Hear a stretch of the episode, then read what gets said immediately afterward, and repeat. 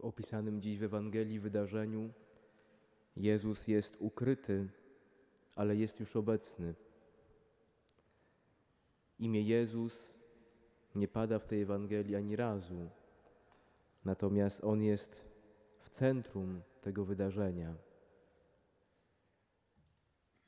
To łaska Chrystusa, Chrystusa obecnego w łonie Maryi, ukrytego w łonie Maryi, pozwala Maryi wyśpiewać Bogu hymn uwielbienia.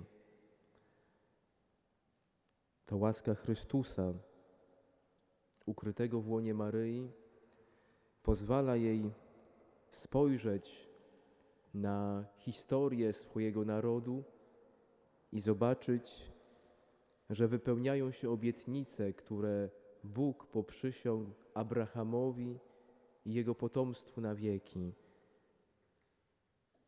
To łaska Chrystusa, ukrytego w łonie Maryi, pozwala jej zobaczyć, że zajmuje ona uprzywilejowane miejsce w spełnianiu się tych obietnic. Wielkie rzeczy uczynił mi wszechmocny. Jest to być może uśmiech Pana Boga, że te Ewangelie, gdy Maryja wyśpiewuje Magnifikat, czytamy w rocznicę zatwierdzenia naszego zakonu w nasze dominikańskie urodziny. Jest to być może uśmiech Pana Boga, dany nam po to, abyśmy wzięli hymn Magnifikat za swoją modlitwę, abyśmy zobaczyli, stawiając Chrystusa w centrum, że wypełniają się obietnice, które Pan Bóg poprzysiągł świętemu naszemu Ojcu Dominikowi. Abyśmy zobaczyli, że Bóg uczynił nam wielkie rzeczy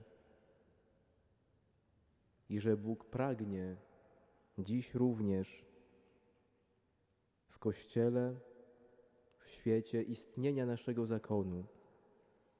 Zakonu, który łączy w sobie życie kontemplatywne, które wyraża się przez modlitwę, studium, a jednocześnie dynamizm apostolski.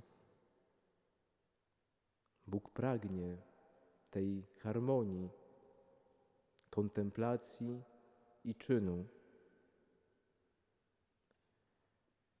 Ale jednocześnie, gdy stawiamy Jezusa w centrum, to dzięki Jego łasce każdy z nas ten hymn Magnifikat może wziąć za swoją modlitwę i zobaczyć historię swojego życia jako historię, w której Pan Bóg pragnie i w której Pan Bóg działa.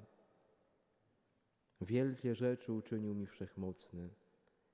Historia mojego życia jest historią zamierzoną i pisaną przez Pana Boga.